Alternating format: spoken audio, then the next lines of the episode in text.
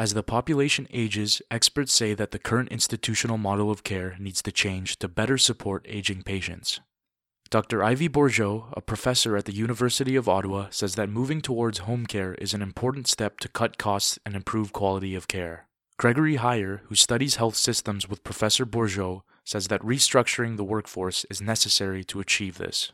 People are living longer and people are also having fewer children or having children later. So that's why the milestone in 2015, the proportion of seniors surpassed that of youth under 15 for the first time ever, and that's only going to continue to grow, which then means the, the dependency ratio, if you will, the the number of working age people for every person over 65 continues to decrease. So that's that's also where, where some of the strain comes from.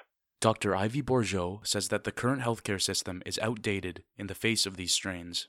The architecture of it was created in the 1960s, where we had a very different um, type of demographic pyramid or age pyramid. You know, that's been reversed now. The structure of the healthcare system, you know, was created at a time where we had very different demographics. In addition, she says that shifting gender dynamics play a role in the aging community moving away from home care women who are working, women working longer. Um, and so you don't have that, you know, for the lack of a better term, a reserve army of labor, of carers in the community of, you know, women and sisters and aunts. And, and, uh, and it's not to say that the only carers are women, but that these changing gender dynamics do have an impact on, on what's happening. The current acute model of care is not only more expensive, but also less desirable for patients. The acute care or institutional care model that's persisted for so long is it's an expensive model and it's certainly cheaper to keep people at home and uh, often people do want to stay at home as they age because that's a familiar environment they value their independence and, and so on but trying to to reorient a health system that, that's really been built on a very acute care model uh, hospital care Ivy described back in the 60s and 70s it's, it's very difficult to change that. That's so entrenched.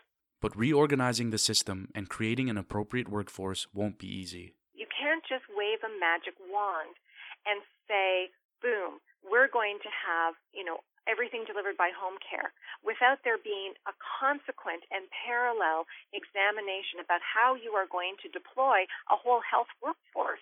Such a shift would require a change in the culture of the healthcare workforce been designed by healthcare professionals for healthcare professionals rather than having the patient at the center of the healthcare system.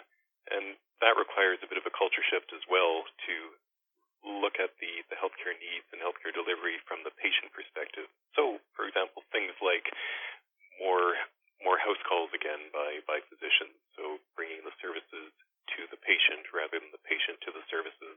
And this involves cooperation of many sectors way that one care professional group will be able to know all um, that they that they will need to know for someone who's suffering from multiple chronic conditions.